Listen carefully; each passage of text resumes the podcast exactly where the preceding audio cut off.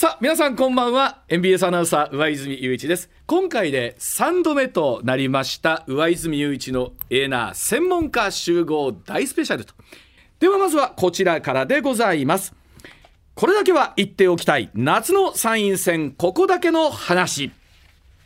さあ7月の10日投開票とみられている参院選もうすぐそこまで迫っていますが岸田政権となって初めての参院選となります。ここに来て与野党ともに争点が曖昧だったり、まあ、はっきりしなかったりと心配な要素も多々あるわけなんですけれども今回の参院選果たして国民の皆さんはどんな判断を下されるんでしょうか。そこで今回はこの専門家の皆さんにこれだけは言っておきたいという話を持ち寄っていただきまして大いにワイワイやっていきたいと思います。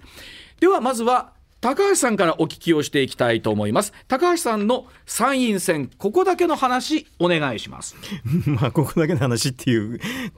どこまで言うか分かんないですけどね、うん、あのあの参院選あれですよね、うん、あの全体の数字っていうのは事前に結構予測できるんですよ。うん、でどういうので予測するかっていうと実はじ、えーと、政権の支持率と、うん、それとあと自民党の支持率足すんですね、うん、これ足すと青木率っていうんですけどね、これ2つ足してね大体今ね100近いんですよね、はい、これ過去にかつてないほど高いです、はい、だからこれはですねかなり勝つっていうのは大体あの個々のね選挙区が予測するの難しいんですけどね、この全体の数字って、78割ぐらいの確率は結構当たるんです。であのそうするとねかなり勝つ。でまあこれ野党がダメっていうのも楽観なんですけどね、ね多分ね戦略としてあの岸田さんは意識してるのは争点を作らなくて、うんうん、あの岸も泣かずば打たれない戦略を完璧にやってますね。これね財務省でよくある話なんですよ、うん、あの何もしないでタコツボのようにやってて、これでたまにちょこっと出すとそれで食らいつく。それ何も言わなければ争点もないから、あのマスコミも戦えないと。で、ま、マスコミ戦略もうまいですねはっきり言うと。あそうえー、それであの左系の朝日毎日を抑えてあと右はあの読売はもう鍋常さんは個人的に抑えてってそこがだから批判しない、それで批判しないああのマスコミ批判しないでも結構支持率高めるのは結構できるんですけどね、その後露出させるんですよ。でもうこれはあの国際会議、えーと、日米から始まってもう全部スケジュール組んで,、う組んでます。はい、あの6月の頭にはあの、えーと、シャングリラ会合っていうのがあって、はいはい、これシンガポールですかね、あってね。そのから中下旬に会うと G7 があるでしょ、はい、その後 NATO の、えーと、首脳会談もあってそれで6月いっぱいですからね、うん、でその次に多分ねもう多分ですけどね、はい、えー、と G7 の人はあの、えー、と NATO の首脳会談スペインであるんですよ、うん、でヨーロッパにいますよね、はい、そしたらね G7 の何人かは多分ウクライナに行くんですよ。そうするとそこまで岸田さんはついてって、うん、もうそのアップあのなんとかそこの絵面を出してね、うん。うん、それを出していくと7月の3日がそこらに帰ってくるんですけどね、うん、その後それずっとあのなんていうかなその映像を出し続ければ、はい、まあ勝てますね。うわ多分ねそういうでこれはね、G、あのウクライナに行く話は全く出てません。出てないんですけれど、はいだってあれでしょそもそもスペインにいるわけでしょそうですよね。すぐですよ。ですよ、ね、あのはっきり言うとポーランドまで行っと飛行機で行ってですねポーランドからあの列車で4時間で行けますから。めちゃくちゃメッセージ強いですね。それは、ね、それは狙いますよ。それでね G7 のアメリカ行くかどうか分かんないですけどね、うん、誰か行くと思うんです。うん、そうするとそれにくっついていくいけばいいんでしょ？岸田さんは。あの7月の上旬にその映像がメディアに出ると、うん、我々はまんまと乗っかってるということですか？もう。それはそうでしょ。う、うん、だってそれはでもゼレンスキーとね、うん、あのねキーウのね背景としてね、はい、出出ちゃったら報道せざるを得ないでしょそんなもんは。そしたらもう盤盤石でしょ。うと私なんてモスクワ行ったらもう負けますよ 間違いなく モスクワ行ってプーチンと握手したら負けますよ。あのねこれはねちょっとね布石もあるわけ、うん、実はねあのなんだなんだっけなあのウクライナの難民っていう話で、うん、わざわざポーランドまで戦役飛ばしたでしょ、うん、あのポーランドまで飛ばすのは重要なんですよ。それねそうするとそここに専用機行ってそれから陸路で入って、うん、あのキーウに入ってまたポーランドに戻って帰ってこれるんでしょ、はい、でそれはだから新しくあの初めての空港なんか行きにくいんでね、うん、練習してるんですよ。あの絶対私はねそれ練習練習兼ねてですごい人数少なかったのに、飛行機飛ばした飛ばしました。これはだからもうそれはそう思いましたよ。はじゃあれは練習を兼ねてあれ専用機飛ばしたなんだってね初めてで飛行場行くのはだって勇気いるじゃないですか一回ぐらい一回ぐらい行った方が楽じゃないですかでも参院選の日程今それで見事な色で、あのあのロードマップですね。全部あの、ね、練習してうまくいくかどうか分かりません。はっきり言ってこれはね、うん、あのゼレンスキーの問題もあるから、うん、ただねこういう戦略を立てて何もしないただし露出は高めるっていうのははっきりしてます。うまいなちょっとと須田さん、この今の高橋先生の話聞いて、いかがです、須田さん、岸田さんの戦略。もうね自民党の中では世論調査やってかなり詳細な選挙区情勢っていうのは、えー分析してるんですよ。でそうするとねもう立憲民主まあ社民党はもともともう政党要件を失うだろうと、はい。で立憲民主党もそして国民民主党も惨敗というね、はい。えー結果が出ていると、まあ維新はそれなりに議席を伸ばすでしょうし、えー結果的にもう事項が増えるっていうね、でこれはまあ失敗がない今高橋さんが言われたように失敗がないっていうことに加えて野党が戦えるだけの体制になってないんですよ。なってないですもんね。これについては後で申し上げますけどね。はい。一人区なんかほぼもう自民、ね。もう一人区はね私が分析してみた結果、えー野党が勝てそうなのは宮城ぐらい。ええ。宮城はねあのあの桜井なんだっけさんという、ほら元民主党の方が立ってしまったために、もう地元のね自民党県連が全く応援してないんですよ。はい。ええ。ってことは31対1えぐらいになるんじゃないかな。でよくあのこの半年ね高橋さんにお話しいただいたんですけど高橋さん自身は岸田政権をどういう評価をしてらっしゃるんですか？私はだからなこういうふうなこ国家の大切な大事な時だから、いろいろ議論しなきゃまずいでしょと、それ少なくとも安全保障についてはね、議論しないっていうのはねちょっと私には理解不能ですよ。それでだからいろいろやればいろんな話すると批判も受けるけれど、やっぱり今はそういう時でしょうと。一番怖いのは何も議論しないで何もこ このまま過ぎちゃって、非常に重要な時に重要な決定ができないっていうのは私は一番恐れてますよ。ね、今日6月3日ですけど、例えば参院選に向けてそのあたりの議論はこうガーッと熱くなってこないややらないですよ、これ戦略だもん。だ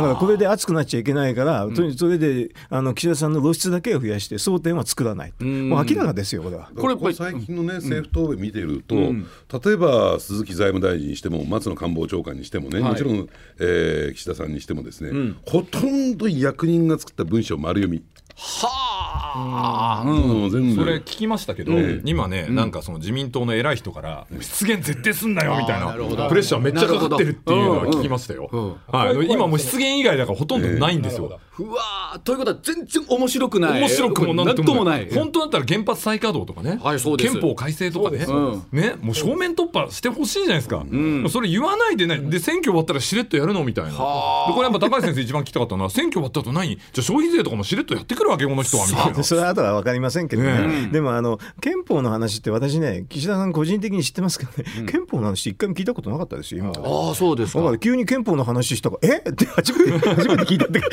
今まで言ったこともないのにって感じですよ。うんまあ本来なら自民党の党是であるわけですからね憲法と改正。でもあの当時であの安倍さんみたく言う人と、全く言わない人っていますからね、あの岸田さんはでもこう違いだから全く言わない人でした、だからそんなのあの冗談にも聞いたことないような、一言も聞いたことないのが、き急に言ったんで、だから多分本人も違和感があるんじゃないですか、憲法って話なんか言っちゃって、でも一応言わざるを得ないから役員の文章丸読みってことはちょっと怖いところがあってね、えー財務省の、えー言ってることをそのまま言ってやったりししようとしてる、はい。まあ、そこはそれとしてね、問題なのは外務省なんですよ。はい。で外務省が今何か知らないけどものすごい中国に、えー配慮するような、えースタンスを示している、えーまあまあ、この番組でも言ったようにね IPEF っていうのは、まあ、とりあえず外務省式でで加えてメディアに対するレクチャーも外務省がやったんだけども、こんなの大したことありませんよ。こんなの大した効果も出ませんよ、ね。えーというようなことに終始してるんだけども、なんでそんなに中国に配慮してるのかなと思って調べてみたらとんでもないことが分かって今ちょうどこの6月3日おそらく来週にですね最終的な取りまとめになるんだけども骨太の方針、はい。えーをも取りまとめてますよね、その中でほら今 GDP 対比2%含めてね、防衛予算の増額っていうのを盛り込む盛り込まないっていうはい。綱引きやってるんだけど、どういうリスクに備えるのかっていう中で、台湾を入れるか入れないかで今日大大騒動になってるのよ。まあそこでも触れんことにはでしょうけど触れてしもたらですよね。台湾海峡でもいいから台湾入れろって言ってんだけども外務省が当初でいいんじゃないですか？島でいいんじゃないですか？みたいなね。何なんですか？ものすごいわけなの。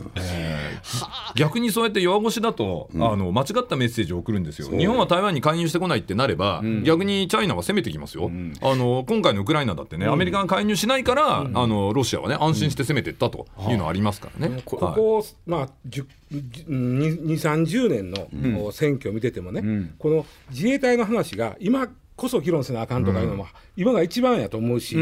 あのまあ、コロナでいうとね、集団的、あごめんなさい、あのえー緊急事態条項、はい。はい。緊急事態条項をちゃんと議論せなあかんっていう、コロナの時何もできんだじゃないですか、だから、それもちゃんと議論せなあかんというのも、今のタイミングでこそ、チャンスというかそのやらなあかんのですよね、はい。一切こんなん今までなかったんですよ。こんないろいろテーマが見えてきてる時は、はい。まあ、しないですね。あの緊急事態条項ってはっきりと憲法を直さないとなかなかできにくいんですよ。要するにだって試験の制限があるから憲法で認められてるから、ねえ。だから憲法にはつ連なる話は一切しない。ででもねやらやらへんと例えば店店営業営業するなとか何や言うとかってあんたそれなんかあったでしょグローバルダイニングでしたっけ？あありましたね。はい。はい負けましたね。分かんなかったあの、判決は。だから、えっといい違法じゃない、あはい。違法だけど。でもだけどしょうがないみたいな。法律は合憲だけど、出した命令が違法だって。それはあのなぜなぜかっていうとあの憲法の改正してないから試験の制限についてねきちっとあの制限できないんです、だからどういうふうに書いてあるかって特に必要があるときには命令できる、こんなの私の法律色でやったんだけど特に必要があるときなんて俺なんだって分かんないですよ。普通は必要があるときには命令できるって書かないと、特にって書いてあってね、あれよく分かんないですよ。私も、でもそれは憲法に規定がないから不にゃちを行う法律、で不にゃちを行う法律だから法律、ね、命令出してもそれ違法になっちゃうってそういうレベルですそれこそねだから今まあここんな、まあ、チャンスっておかしいけど、こんないい機会みんなで話し合う、はい。はい。なかったのに避けるんですね。それはだってあのキッシーも中津ば歌でも戦戦略だもん。それはそれで全体で露出を増やして議論はしないって、そういうそれ徹底してますよ。でもそれで言うと本当さっき常念さんおっしゃいましたけど、じゃあ選挙終わった後にどんなことが待ってんだってことですよね、ですよね。ええいろんなことを含めて、で本当に分かそれもそれもそうだし、あと野党の方では、逆にそこをギャーギャー言えるのが維新なんですよね、はいなんでやんねえんだってはい、言い方で、はい。あの他立憲とかは逆に、あの自民党がやろうとしたらなんでやるんだって騒げるんですけど、自民党が球投げないんで何も騒げないんですよ、維新は逆に球投げないとなんでやんねえんだと、緊急事態やれとか、憲法改正しろっていう方で騒いでるので、なんか野党っぽくなっちゃってるんですよ。すごい。逆にだから、野党っぽいのがいい人維新に今票いっちゃったんですよ、むしろ。面白いそうでしょ？なだって維新の方がだってあの投票先で今立憲民主党より上なんだもん、野党っぽいことやってんじゃん維新の方がってみんな思って。保守 保守内野党みたいななんかイメーそうですね。だからアン。チの人が維新流れちゃうみたいな。それともう一つあれでしょうね、この状況変化を受けてね、例えばウクライナ侵略等を受けて、護憲ってどうなの、有権者に受け入れられないでしょうね、まあ、各種世論調査見ても、憲法改正であるとか、防衛予算の増額であるとか、えーについてはですね、前向きなえー反応の方が多くなってきてますからね、だからあの共産党ですら、えー自衛隊は、えーね活用していこうと、はい。えーいうような、意見だけど。何がよくわかんない意見だけど、はいはい。でも一方でそれでいうと護憲の皆さんの旗印っていうのはまあ常念さんもいろいろ議論なさってると思いますけど、はい。逆に彼らの拠り所とすると何だというふうに議論してると思彼らのわれます拠り所はもう長いこと東大憲法学で来たわけですけど、東大憲法学自体がもうぐらぐらしてるんですね、あの安保法制の時に問題になった長谷部さんも、だってずっと自衛隊違憲って言ってきたのに長谷部さんは合憲だって言っちゃったわけですから、うんはい。じゃあその後じゃあどこまで認めるのよってことで、個別は OK だけど集団はダメとかわけわかんない線引きしてるんですけど、そんなん国際法上何のね、あのそういう言葉はそもそもないですから、はい。ね、自衛戦争って言葉すらないですからね 国際法上はね。自衛権の行使しか存在しないですからこの世には。何言ってんのって話ですよ。須田さんもいろんな番組で護憲の方と議論されることあると思いますけれども、須田さんはその護憲の皆さんのお考えに対してはどんなふうなところありますか？だから一番違和感に感じてる一点だけ見ますよ、ね。えー何を阻止するのかって憲法改正阻止じゃないんですよ、国民投票阻止なのよ彼らが言ってるのは。はあ。憲法上の権利を阻止するわけですから、ええ。だから、あのー結果的に改憲を阻止するぞではなくて、えーね、簡単まあそのね、国民投票つまり衆参両院で3分の2以上の、えー合意を持てば国民投票になるんだけども、それを国民投票させないと言ってる意味がさっぱりはさせてくださいよと私たちに判断をさせてくださいっていうね。でも高橋先生いつもおっしゃってますけどこれだけ議論熱くなっても日本ってやっぱり憲法改正するにはすごいハードルはあるわけですよね。その国民投票最後あるわけですから。まあ、あのそうですね。あの、私その数値化してね、憲法のハードルっていうのは世界中でその憲法を見て比較したんですけど、世界一厳しい、うハードルがきついあの数値化するとものすごいはっきりするんですけどね。でもね逆に本当有権者の人も石田さん僕も思うんですけど、じゃあ最後どっちしますかって言った時にものすごく考えますよねきっと有権者の人も、流れと気分,、気分だけではなんかいかないかやらやり方が分からへんから、その束ねてやるのか、一個ずつやるのかそれは分からへんから、それはもうあのあの、えー国民投票やるときにその議論になったんで,、はい。でそういうのもマスコミ報道してくんないですよね。うん。国民投票って私ねあの官邸に行った時やったんでね結構覚えてるんですけどね、あのそういうのだから、えー、と全然憲法改正ってもう根っからないと思ってるでしょ、う。ん。だから日本の憲法って一回も改正したことない一番おじいちゃん憲法になっちゃったんですよ、年寄り憲法っていうかね、もう一回もやったことないから。あのどこの国でもね結構やるんですよこれ、だからこれはねちょっとねやらないとねっていう私なんかそんな感覚で、ある程度やらないと分かんないんじゃないのと思って。だ。から石田さんおっしゃるように個別でやるのか、まとめてやるのかすらなんかわからないまま実は進んでますもんね。自民党がね、その憲法改正草案上げてるじゃないですか、あれ全体見ると、ここは嫌やなとか、ここは分かるなとなってくるわけですよ。れはまあ条文ごとですから、はっきり言うと条文ごとに全部できるんでね、そのどういう組み合わせになるか分かりませんけどね、条文ごとに丸×つけるんですよ。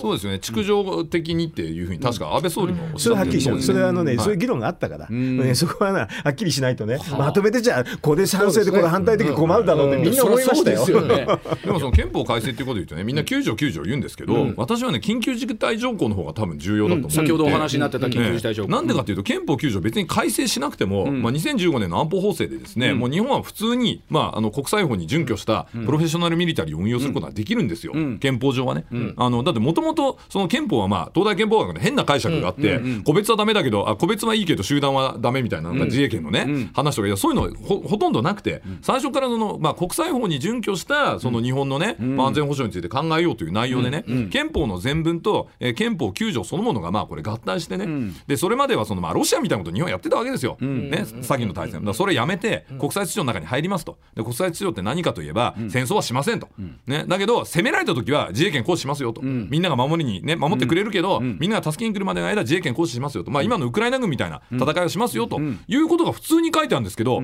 それすらもやっちゃダメみたいな変な議論がずっとあって、はい。でもそれはもう2015年の安保法制で、まあ、法律上はそういうなんかわけのわかんないものがね、まあ、とりあえずなくなったんですよね。運用上は大丈夫なんで、むしろそっちよりは緊急事態が起こった時に例えば戦場になった時に、あのちょっとその土地の所有権があるんで戦車入れませんとか、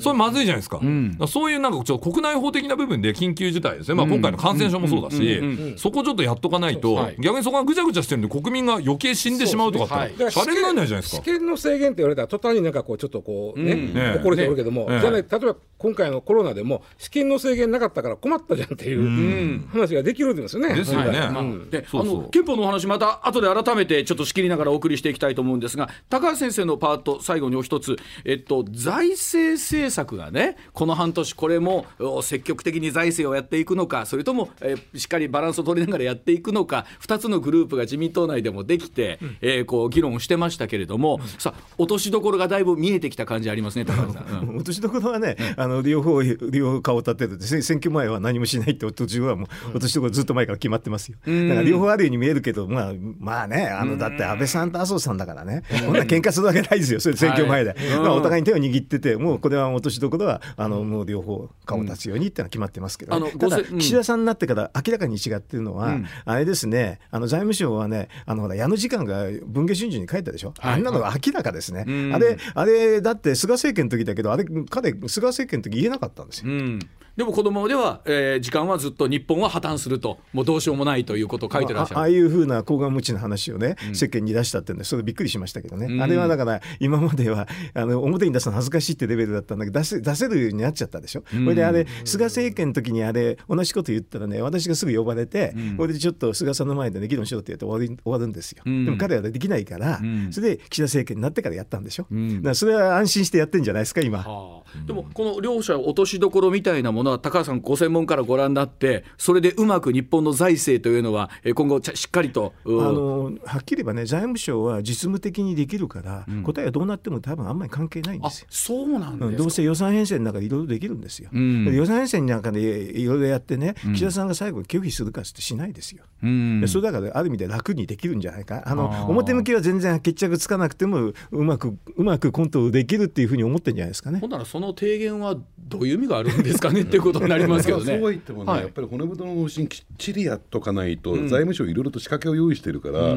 今その公募がちょうど行われてるんですよ、まだ決着がついてない、じゃあ何を言いたいのかっていうとやっぱり、えー2025年のプライマリーバランス黒字、これに対するこだわりがむちゃくちゃ強くて、はいはい。文言落ちたんですよ、文言落ちたんだけども2021年度の方針を堅持するとわけわかんない文言が入ってきてお前言ってること一緒じゃないかっていうね、えー状況になってきてる。でそれでね非社会保障費が3年で1000億円っていうね、何かって言ったら社会保障費を除いた分に関しては3年間で1000億円しか本予算では増やしませんよっていうのがあって、300億しか増えない、これ過去ねやっぱり3年1年ごと300億しか増えてこなかったんですよ、だからこの方針をきっちりねそういうところをや決めとかないと、後で財務省にそれを持ち出された時に、はいえー何も言えなくなってしまうっていうね、えー政治の側がね、いくら後で積極派がああでもないこうでもないと言っても、そこは聞くに持たないということになりますからね。それだからさっき言ったことでねいかいかにも今までもなってるわけ、あのはっきり言うとあの予算編成の過程をやられてるから、はい。あの抑えてるんでね、まあ、なんとでもできちゃうんですよ。なんとでもそれね、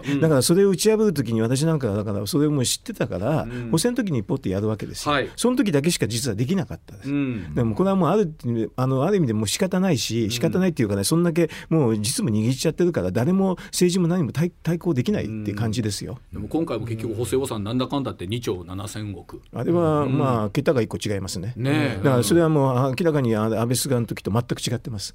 あの要するに安倍菅の時には大体このくらいだっていうのを、まあ、計算で出てくるんですけどね、そういうのはああの安倍さんと菅さんはやってましたけどね、まあ補正予算の時には本予算の時にはほとんどできなかったんだけど補正の時は全部できてました、でも今回は本予算もダメだし補正もでダメでしたね、ダメなんでしょうねおそらくね。でもね安倍さんもねスイッチ入っちゃって、今回まあ岸田政権に対してあんまり口挟まないようにしてましたよね。でところが、えー今回ねめちゃくちゃカンカンだと怒ってるて、えーもう全力で今、えー財政積極が押してますからね。なる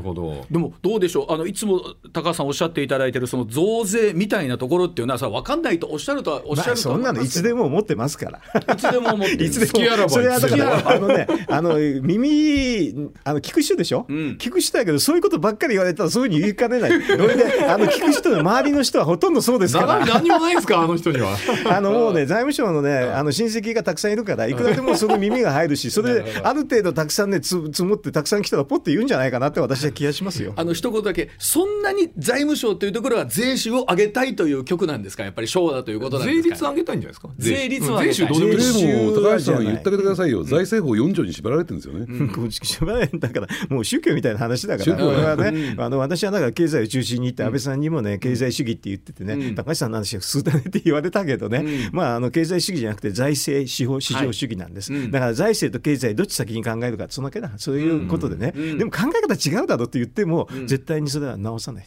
うーん。あだそうでございます。宗教です。はい、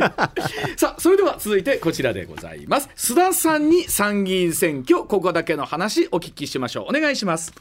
一番意外になれるの立憲民主党です。はい。先ほどもお話ありました立憲民主党なんですが去年10月に行われた衆院選では野党共闘を掲げて臨みましたが大きく議席を減らす結果となりました。今回の参院選に向けても迷走してると言っていいんでしょうか、えー5月11日の臨時常任幹事会では小川淳也政調会長が一任を取り付けましたがその後党内から異論が噴出しておりまして2度にわたって懇談会を開催をして27日に再度泉健太代表らが執行部一任を取り付けたということなんですけれども。さあ参院選立憲民主党お話しいただいてますが改めて須田さん立憲民主党お願いします。確かこのスペシャルで取り上げたと思うんだけども、立憲民主党に金がないっていう話しましたよね。しました。もう使っちゃって。衝撃のそう、そうなんですよ。金ないんですよはっきり言ってね、でそれに加えてもうですねえ立憲民主党の中でもこの参議院選挙を負けるということを前提にお家騒動が勃発しかった。はい。もう参議院選挙を負けてで、えーまあ、泉、ね、大阪西村体制に対して責任を負わせるみたいなそんなような話が水面が出てるんですよ、その議席減を受けてね、それ何かって言ったらやっぱりなんていうのかな立憲民主党オリジナルメンバーといったんですか、はい。そのかつて立ち上げた時にの中心メンバー、そこに体制崩壊しろと、まあ、泉さんってもともと国民民主党じゃないですか、はい。えーということもあってですね要するにオリジナルメンバーがまた政権を政権であの主導権をですね奪取したいというね、うん。そういう意欲それが水面下で動いてるんですよ。うん。でじゃあ次の代表誰なのか。今ね大体ねオリジナルメンバーっていうか旧立憲民主党の間では、まあ、ある人物の名前がもう浮上してきてで誰か辻元清美さん。え？だから参議院選挙で出すんですよ。なるほど。そこに帰ってきますか。そこに帰ってくる。なるほど。毒を取り戻すんですね。解毒していったのに。で秋元さんという事務局長がピタッ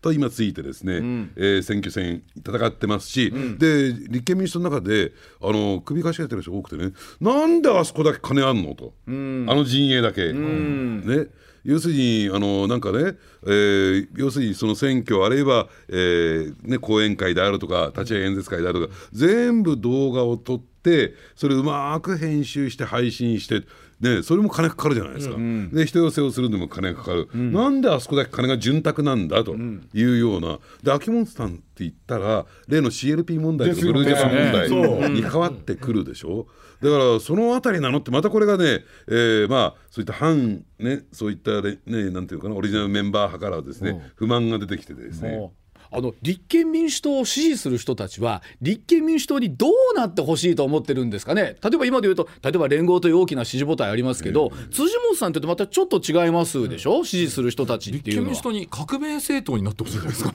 ね？というところがなんか立憲民主党っていうのは須田さんそのあたりがなんか見えにくいなと思うんですけどね、えーどうなってほしいんでしょうね？だ。からそういう意味で言うと、連合自体が右から左にもうウイングが広すぎちゃって、観光労と民間労組では全然はい。水と油じゃないですか、はい。それが一体化しちゃってるっていうところがね、ちょっとやっぱり一番の問題点なのかな、そうするとね例えば自治労だとか日教組の支持する、えー候補者もいれば、はい。トヨタ全労がね支持する候補者、はい。違うじゃん。はい。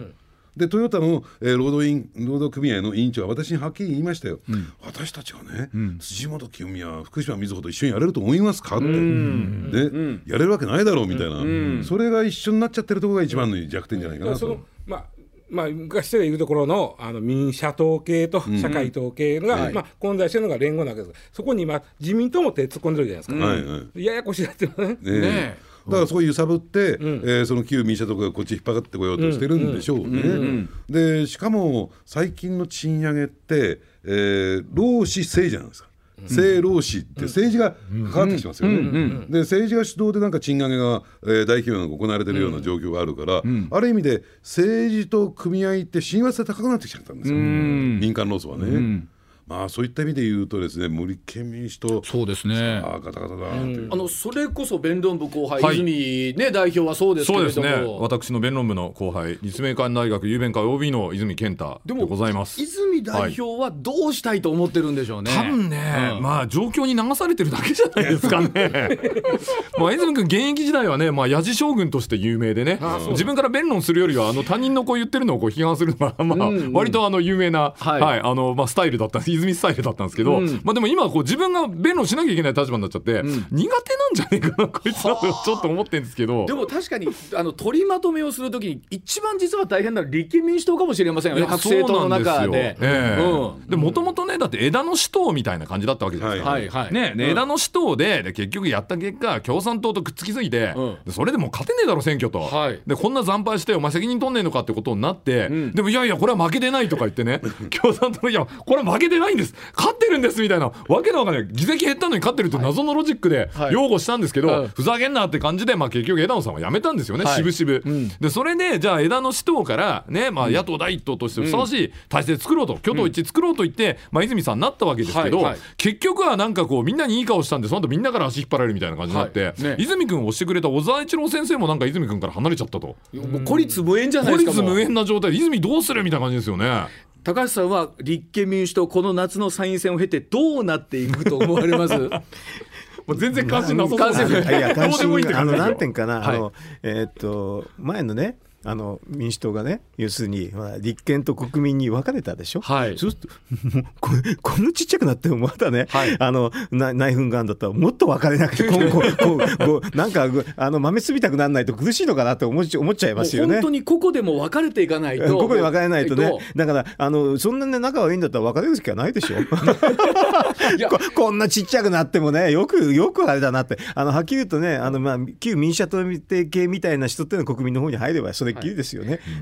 でもまだまだそこもこの旧国民系って何人かいるんですよ。私も知り合いだけどね、はい。い、るいるわけでしょ？うん、須田さん、それでもその立憲民主の中にいらっしゃるっていうのは、どういうことなんでしょうかね？うん。だからそういった意味で言えば、うん。あの選挙互助会ですから結局のところはね。はい。まあ、政党助成金が入ってくる、はい。うん。えー金が出してもまあ最近金も出してくれなくなってましたけどね、でそれから、えー組合、だからねあの立憲民主党の僕はね常に立憲民主党の人に言ってるんですよ、ね、何かって言ったらやっぱり、えー個人のね講演会であるとか支援団体作れと、ね。えーもう全部組合に、えーおんぶに抱っこ、だから自分のポスターを貼らなきゃならないと言っても、えー自分の支援者が貼ってるわけじゃないです組合員が貼ってるわけですよあれ、ね、だからそれじゃあね一本出しできない、だからそういった意味で言うとねこれまでの努力不足じゃないかなと思いますよね。石田さんは立憲民主党の生きる道、どういうふうなところだと思います？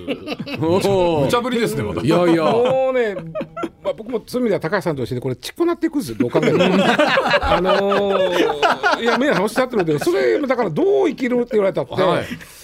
だって国民の方がまだむしろちょっと増えてる可能性があるぐらい。市は鮮明ですよね。言おうとしていることは。向こうは自動車と電気でしょ、はい。労組で言うと、ほんならもう言うたらまあ、うん原発推進じゃないですか、はい。もうそこでもう会えへんねんから、もう別れなさらない、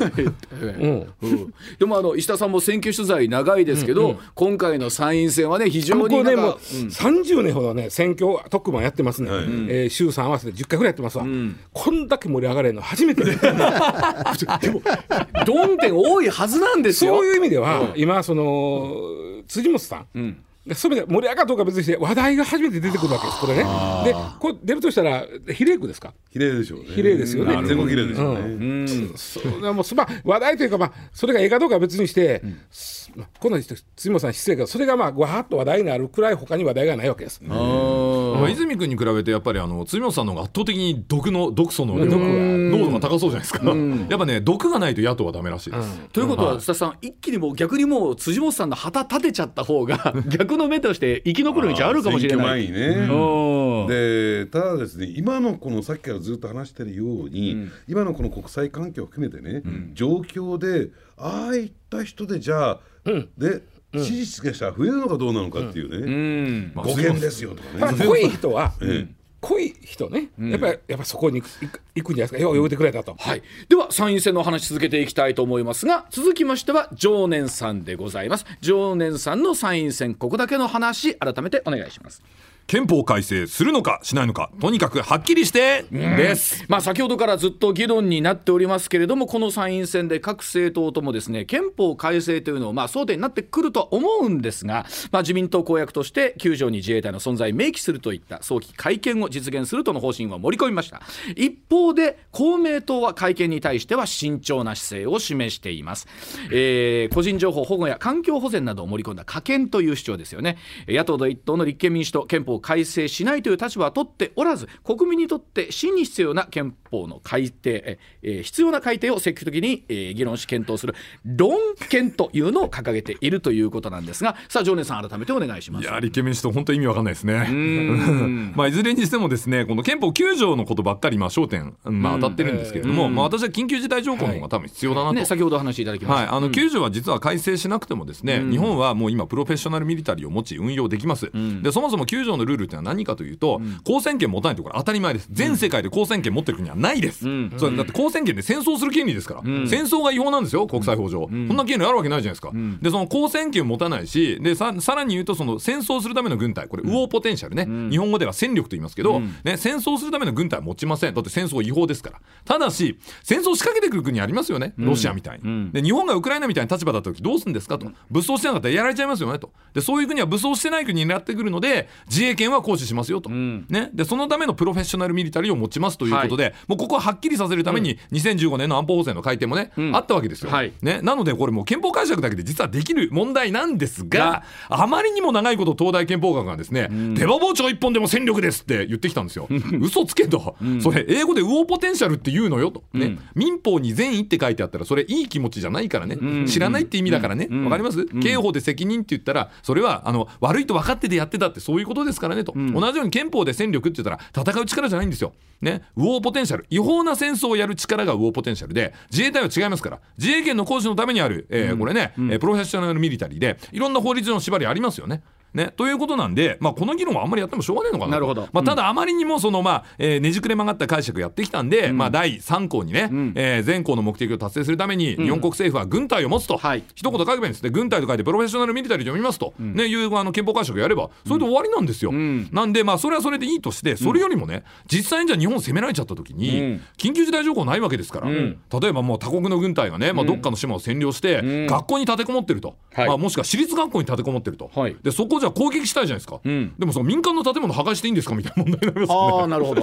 この人の財産権どうなるのみたいな。はいでこれはもう敵が占拠してたら攻撃していいってことにしなきゃダメですよね。これ緊急事態だから OK みたいなね。まあ、ネガティブリスト方式で多分やらなきゃいけないんですけど、まあ、そういったこといっぱいあるわけですよね。他人のだから土地に入って人の畑入ってそのね射撃のための陣地作ってそこでね自衛隊の特化部隊が榴弾砲バコバコ撃って、ね、敵やっつけるみたいなことできるのかとか、まあ、日本だったらまあ艦砲射撃ですよね多分ね、海上自衛隊が特定の島で占拠されたところを、まあ、海上じね、海上からのこの艦砲射撃で、はいはい。まあ、ミサイル攻撃がボコボコにすると、でもそこにはもうねもともと民間の人が持ってる財産があるんですけど、壊していいんですかみたいな、まあ、こういう問題ですよね、これ元あの自衛隊にいた人ずっとこれは問題だ問題だって言ってきてるんですけど、全然その政治が耳傾けないんですよ、だからむしろやるならこの緊急事態条項をやらないと、はい。国守れねえんじゃないかなと私は思うんですけどね。さっき石。田さんも議論してくれましたけれども、はい。結局実はこれがコロナ対策とかいろんなところにもそう全部つながっってます、コロナという格好のね、材料が出てきて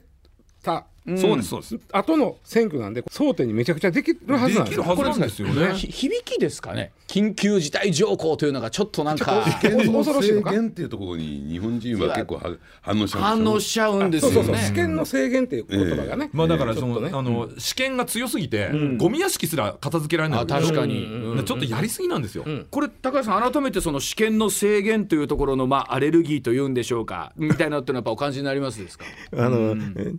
海外のね、だけど報道するときに、えーっと、戒厳令ってのあるでしょ？あ戒厳令。あれはだどうして出せるかっていうと、基本的には緊急事態条項みたいなのがあるからな。の、でも日本ってわざわざね、緊急事態って言わなきゃいけないでしょ？本当は非常事態っていうのが普通ですよ。はい。でもそれはでもそういうふうにあのわざと言葉変えてるわけだけどそれはでもすごく配慮したってことでね、でもどこでも戒厳令ってのあるあるってもうこのコロナの時もやるでしょ、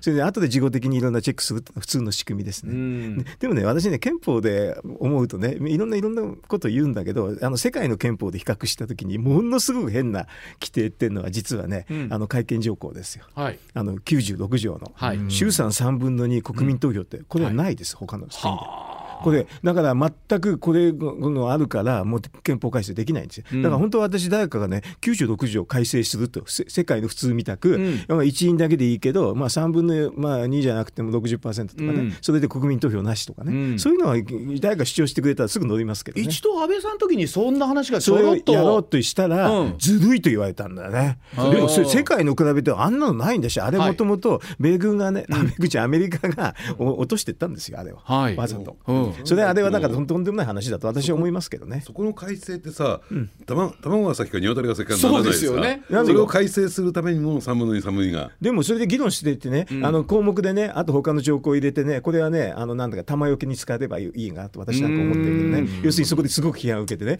それはそれで面白いじゃない。でも津田さんおっしゃるようにそれは卵が先か 鶏が先かって確かに議論にはなるでしょうね。ななるけれど、あのこれはだから比較憲法なんですよ、あの国際比較しただけ、それはもう日本はあまりにもひどいというふうなことで言って、まあ、最終的に国民が嫌だって言うんだったら、他の緊急事態だけでもいいかもしれませんけどね。ただ国民のがちょっと分かりにくいでしょうね、その必要性、今言われたところ、やっぱり具体的な、ある意味であの立法事実みたいなのがないと、だから今回はやっぱり、え球場改正っていうのは立立法事実があるから、そこは王道じゃないかなって僕は思うんですよ、ね。まあだからそういう意見もあってもいいんだけど、ねこうやって争点になろうとしたらこういう話もできるでしょ、でも争点にしないしたくない人がばっかりだから今は。ね、去年の年末でしたっけ？この番組でなんならもうスケジュールをね出した方がみたいなお話が出た方が分かりやすいんじゃないかって話も出てたような気がするんですけれども、スケジュールみたいなものってやっぱり提示はなかなか難しいんですかね。全部せ、政治ですからね、あのそもそもあの本当に憲法、私ね、だから、ね、今の総理からね、憲法改正って話聞いたことないから、本当にみんな言ってますよ、これ本気ですかと。あうん、それはあのいつも何点かな、本当にやる気のある人っていろんな時に言いますよ、でも全くないよね。でも石田さん本当にこの議論を我々メディアでもね、するようになってきましたよね。そうですね、うん。あのそれこそ憲法改正とかね緊急事態条項の制定とか言い出したらそれだけで左派メディア言われとったような感じが、うん。時代があったから今はそうじゃなくて、はい。やっぱりそれ具体的にウクライナのこととかコロナのこととか出てきたんで、ちょっとこれ照らし合わせてうん。考えなあかんのちゃうのと言えるようになってね。きてね。あの石田さん世論調査の数字も世の中の人は決してこう何が何でもダメだっていう感じでもないですよね。そうん。だからどうなんでしょうね。それを受けてあるからこそこの世論調査っていうね結果が出てるからこそね、あの例えば立憲民主党にしても、えー憲法審査会に応じざるを得ない、はい。出席して議論せざるを得ないという状況になってるのかなと、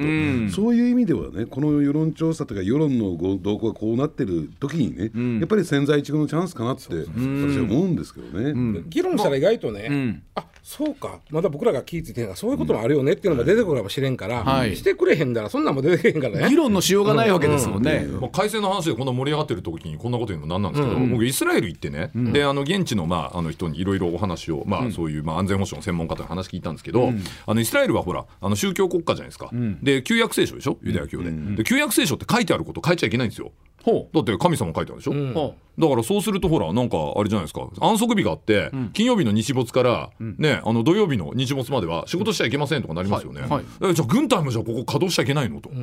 こ攻められたら負けちゃうじゃんみたいな感じになりますよね、そこでどうしたかっていうと解釈解釈解釈ではあ。いろいろやってきたんですよ、うん。緊急の仕事をしてる人はあの安息日も働いていいんです、はあ。だから病院警察軍隊は安息日なし。ということは憲法改正をしているわけではないんですないんですよ。なんであのイスラエルはねもう絶対変えられないこの旧約聖書っていうのがあってほうその上で政治やってんだけほどうでもね我々はやっぱりそのね安息日休んでイスラエル滅んじゃったら神様称える民族いないんだから、いなくなっちゃうんだからそんなもん神様喜ぶわけないでしょと、だから緊急事態に働く人はいいんですっていう解釈で乗り切りました。日本もそんな風にできんじゃないって言われてなるほどねって思いましたよ。えそういうのもあるんですよ。まあ、それでいうと9条における自衛隊のその解釈の中でっていうことになるわけですよね。はいそうです。国際法を前提として解釈すればいいわけですよ。ね、それをそのなんかまた細かいね、そのまああのなんていうんですかその、えー戦力っていうものをどう解釈するかとか、公選権云々とかね、そういうなんかこう細かい字面の話にこう持ち込んで、東大憲法学の土壌行っちゃうとわけわかんないんで、そうじゃなくて国際法を前提とした憲法なんですと、国際法って補助線引いてまあ読めば全然シンプルなんですよ。非常にいい憲法ですよ。国際法の補助線引けばね、そこをだからあのまあ内閣法制局かなんかでしっかり確定あの確認してね、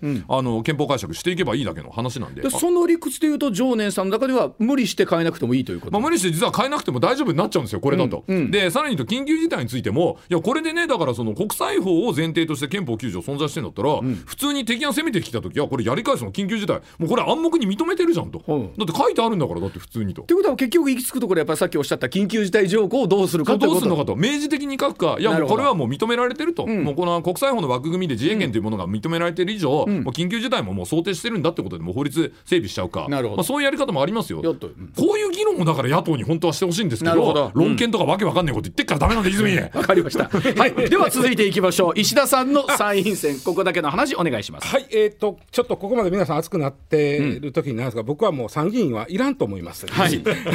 えー石田さんがあの主張は参院の特定枠制度っておかしないというあことなですね。4年前にこの特定枠制度がまあちょうど7月にまあ通った。でその3年前の選挙で初めて特定枠が出てきたんですが、この時に僕はもう日本の民主主義は死んだと思ったんですよ、本当に。で、こんなもん作るんやったら参議院なんかいらんわと、当時からおもう急にそう思い出したんです、で僕あの、さっきも言ったように、まあ、30年ほど選挙報道をやってて、10回ほどやってるから、実は選挙好きなんです。はい、好きですよね。石田さん選挙大好き。あの、予想するのも競馬よりは簡単ですしね。あの好きなんですが、そんな僕がもう参議院いらんと思ったのがこの特定枠なんです、で今回2回目なんで、あんまりニュースにもなってないけどもうみんな忘れてきてんちゃいます石田さん改めてちょっと特定枠ちょっと簡単に説明してもらもとっていいですか？もとはですね、あのまあ、理屈といいますか、もともとはあの、まあ、最一票の格差をなくすために、埼玉県の議席を2つ、つまり1回の選挙で1人ずつはい。増やしたんです、そうなると、理屈で言うと、比例区を減らさなあかんわけです、ん。でないと増えちゃうわけじゃないですか。はい。で、そんな比例減らすんかなと思っとったら、えー5億。えー鳥取県と島根県がはい。一つの選挙区になりました、高知県と徳島県が一つの選挙区になりました、ん。そうすると今までそれぞれ一つの選挙区から一人ずつ出てた人が、はい。どっちかが出られへんなって、はい、そうですね。ということで、えー特定枠というのを作って、まあ、はっきり言ってもらうと自民党クラスやと必ず通る人ん。2人、名簿の上に2人乗せれるというしたわけ、はあ。でそれは単純に枠を増やしたんです。ってことは2回の選挙で4人増やしたわけ。はい。でさっき言ったすあのー埼玉県で2増えてますから、うん。参議院6増えたんですよ。ほあのね、人口減るんです、これから日本人。で、そもそも参議院ってね、僕、いまあ、どうかなとではっきり言って、まあ、こんだけだってないけど、あんまりもう昔出てはったようなタレントさんとかよう出てくるし、いんのかなとか思っとったんで、思っとったところに、人口が減るのに、減らすとか増やし上がったと、はあはあ。6人も。まあまあ、埼玉ばかる。ううん。ところがそ比例区4増やすのが全く意味分からへん。で徳島とお高知でいうとえ前回徳島からあこの5区から立った人はえ例えば高知の人が出たら、比例区は、えー徳島の人が出ます。はあ。みたいなその行ったり来たりばなんていうかな、テレコテレコ、はい。でもテレコテレコで絶対通るっていう。うん。選挙せんでええやんとぐらいのイメージですよね。ということはとなんで比例区ができたか言ったら徳島も高知も鳥取も島根も人が少ないからなんですよ。で人が少ないところの候補者なんてみんな知らんわけです全国的には。うん。でそんな人全国区に立ってたかで通らへんわけですよ。なるほど。うん。ね、誰も知らんねんから。うん。でそうだからそのもうどうやったかで通るように2人は上に置く。そこから下がその名あのそれぞれの得票数に応じて、はい。えー党に配分された中からそれぞれの得票名前書いてもらった人の多い順番に通っていくという制度なんですが、関係なく2人を通すとしたら、これは民主主義じゃないんですよ。うん。うん。国民の代表ちゃいません、国会議員は国民の代表であるって憲法に書いてあるわけですよ、それこそ。そだけど、どう考えてもその2人は国民が選んだんじゃなくて、党が選んだわけですよね、はい。上に。うん。これ、まあ、一部ね、あの意味があるなと思うのは、前回この制度を使ったのは自民党と令和なんです。はい。令和は船子さんとおあの女性の方も、2人はこの特定区で通した、はい。これ、ある意味は僕はそうかなと思うのは、例えば船子さんにしろ、おあの女性の方にしろ、重度障害者なんで、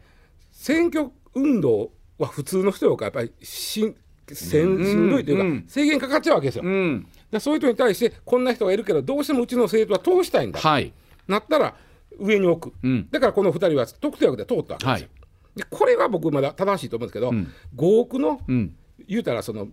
漏れた人はい。のために作った制度なわけです、うん。そもそもが。はい。これはもう僕はあの民主主義じゃないんで、はい。もういっそこんな制度を作ったん。参議院はなくしちまえというのが僕の意見です。これ須田さんあのいつも議論になりますけど参院はどうあるべきか論はありますけど須田さん自身はどうお考えですか？いや僕もね今の参議院っていうのはもう必要なくなってきたなと、えー100回あって一理なしみたいなどうしてかっていうとねこれはまあ今に始まった話じゃないんだけれども、じゃあその全国比例見てくださいと、特定の業種団体業界の、そのまあ候補者じゃないですか、を背負った、例えば日本医師会であったりとか、はあるいは農業団体であったりとかね、でそれって先の石田さんの話じゃないけど、国民の代表って言えるのかなと思うとやっぱりねまあこれが参議院がね例えば有名人でも何でもいいですよ、あのね、全国比例立って、えー自分の力で票を集めてくるんだったらこれ意味があるけどそういう業界団体の代表者を選ぶっていうのはもう参議院としてはもう、ね、終わったなと思いますし、ねうんで加えて、えーどうなんでしょうね。他のじゃあ、えー選挙区に関して言ってもですね必ず今どっかの派閥に所属したりなんかしてね、えーやっていると。つまりどういうことかというと参議院ってし自民党の場合ねこれね、衆議院の場合はですねやっぱり自前の、えー後援団体であるとか、はい。ね、その支援団体作るんですよ、参議院そこに丸乗りに丸っきり乗っかるだけだから。はい。自前のじゃないのよ、借りてくるわけ、はい。だから結果的には衆議院に足向けて寝られない衆議院議員に足向けて寝られないっていうね。そんな状況になってしまうから、もう一員制でいいんじゃないかなと思いますはあ。よね。ジョネさんそのあたりいかがですか？あのね、せっかく任意制だったら、違う選び方した方がいいと思うんですよ、うん。はい。はい。でもね今衆議院も参議院も選挙区と比例代表は並列していて、なんか似てるじゃないですか、うん。うん。だからまあ参議院の方をね比例代表なくして、もう全部抽選局みたいに戻したらいいんですよね、はあ。一人区か複数のもう完全もう比例代表なし、でやればまあこれ結構すっきりしますよね、同州制ぐらいの大き大きさにしてね。同州制でやるのもいいし、ぐらいの方大きい方がいいええかもしれない。もしくはもう各都道府県最低1人プラスアルファで、でまあちょっと人数増えちゃうかもしれないですけど、まあそれを調整してやるというようにするのがいいんじゃないですかね。もともと。はその都道府県代表にしようという、まあ、まあ、アメリカの上院みたいにしたかったところあるじゃないですか。うんそうですよね。でうん。も、それも憲法改正が必要だから、そこも憲法改正の議論の一つの論点だったんですけなるほど、まあまあ、それが間に合えへんから作った特定枠なんですよ、これ。それとねもう一つ言いたいのは、あれなんですよあんまりまあ言うのもどうかな、N 国とかさ、はい。ね。えーあと令和新選組。これ同じビジネスモデルなんですよ、どうやるかっていうと金をかけて供託金積んでとにかく、えー選挙にバーって人を立ててって、もちろん比例員も立てる、そこで例えば比例区でもうあじゃあ選挙区でもう必ず完全に落選するんだけども、要するに選挙区にその人の名前を書いた令和新選組の候補者の名前を書いた、比例でも書きますよね、比例をね積み上げていくためのモデルなんですよ、はい。うんね。だから金さえあれば、要するに比例で何人か当選できるという今モデルが作られちゃってるからあの選挙ハックという言い方をしましたけれども、アイデアで票を積んでいくっていう。そうそう。うん。でそうするとね、えー令和の場合は、えーなんていうのかなその募金みたいなね、えー形でやりましたと、えーで令和の場合はね、N 国の場合はこれ借金なんですよ、あの借金で全部、えー候補者立てていく、はい。でそれを学んだのが、あのー参政党っていうね、はい。構図があって、はいはいもう、えー2番線におそらくね参政党今のやり方でいくと、えー何？オンラインサロンみたいなやり方でやってる。それで金集めるんですよ、金集めてバンバンバンバン立てていくと。でそういうねところで本当にいいのかなって私ね、疑問に思い始めてきて、これうまくやったら、えー国政政党として認められて、政党助成金もらえるっていう商売になるんですよ。はい。うん。ええ。まあ、果たしてそこまでこう票が集まるのかどうかということですけれども、まあ、でも可能性としては十分あるということですよね。300万票集めちゃうんじゃないかなねえ高橋さん改めて参院選はあ参議院のあり方というのはどういうふうにご覧になってますか？あの私もなんかもの考えるとき世界との比較なんですけどね、あの世界の中でね任意制の国って大体3分の1なんですよ。あそう3分の2そうですか。は違います。それでね3分の1の任意制っていうのも、まあ、先進国多いんですけどね、全く選び方が違うっていうのが基本。日本みたく同じっていうのはまずないですね、とい。だからあの、はいだから誰かが任命するとかね、直接選挙じゃないとかね、こういうやり方が多いんですよ、はっきり言うと。イギリスなんかだってね、別にね、事実一時性みたいなところはああるんですよね。で、そのところは、他のところから見ると、え選び方が直接選挙じゃないっていうくらいに、じゃないのが結構多いんですよ。だからそうなると、日本だと選挙で当たり前だと思うけれど、意外にそうでもないんですよ、任意制の世界は。はい。だからあの私なんかこういうのをやるときにあのなんか提言してくれって言われたときに、実はあのもうえ地方の首長さんをそのまんま議員にするとかね、そういうふうな感じにすすでに任命ね、はっきりね、そういうぐらいに参議院っていうか任意制の一員は全く特色を持たせるって、そうすると何でも問題もないんですよはっきり言うと。そうするとより地方の声が反映されるわけですよね。ああのだかうんらその一票の格差は全くないとかね。あのそれでなんか参院も一票の格差で議論するでしょ、あれ じゃなんか衆議院と一緒になっちゃうじゃないですか、うんすよね。あのだから日本だけ見てると、ほとんど同じのが2つ並んでるっていうのは、他の国の見て見てくださいと、そしたらもうすその直接選挙じゃないのも結構ありますからね、でもそうすると高橋さんが今言われたように3分の1しかないんでしょ？任意制です。ええ一員制でいいじゃないですか。だから一員制でもいい、な。んか一員制が3分の2、だからあのでもまあまあ、先進国だとちょっと歴史があってね、任意制を形で取ってるんだけど、事実上一員制って国が多いです、だからこういうのはね、ちょっとね、し調べたらすぐ分かりますよ、こんな話は。我々社会の時間でね、はい。任意制というと まずね2つの大きな国会の仕組みがね、はい。えーしっかり議論して、えー即即断即決じゃないぞそこにメリットあるよなんて話がありますけど、違う視点で議論することによりとか。書いてありますよ書いてありますけどもね。同じだったら意味がないでしょ。でも今だったら全くもって意味ないわけですよね。だからあの、うん、極端な話するとね、あのさっき言ったけどね、あの地方の代表はそのままね、あの県知事さんはね、あの議席を持てるとかね、これはこれで分かりやすいじゃないですか。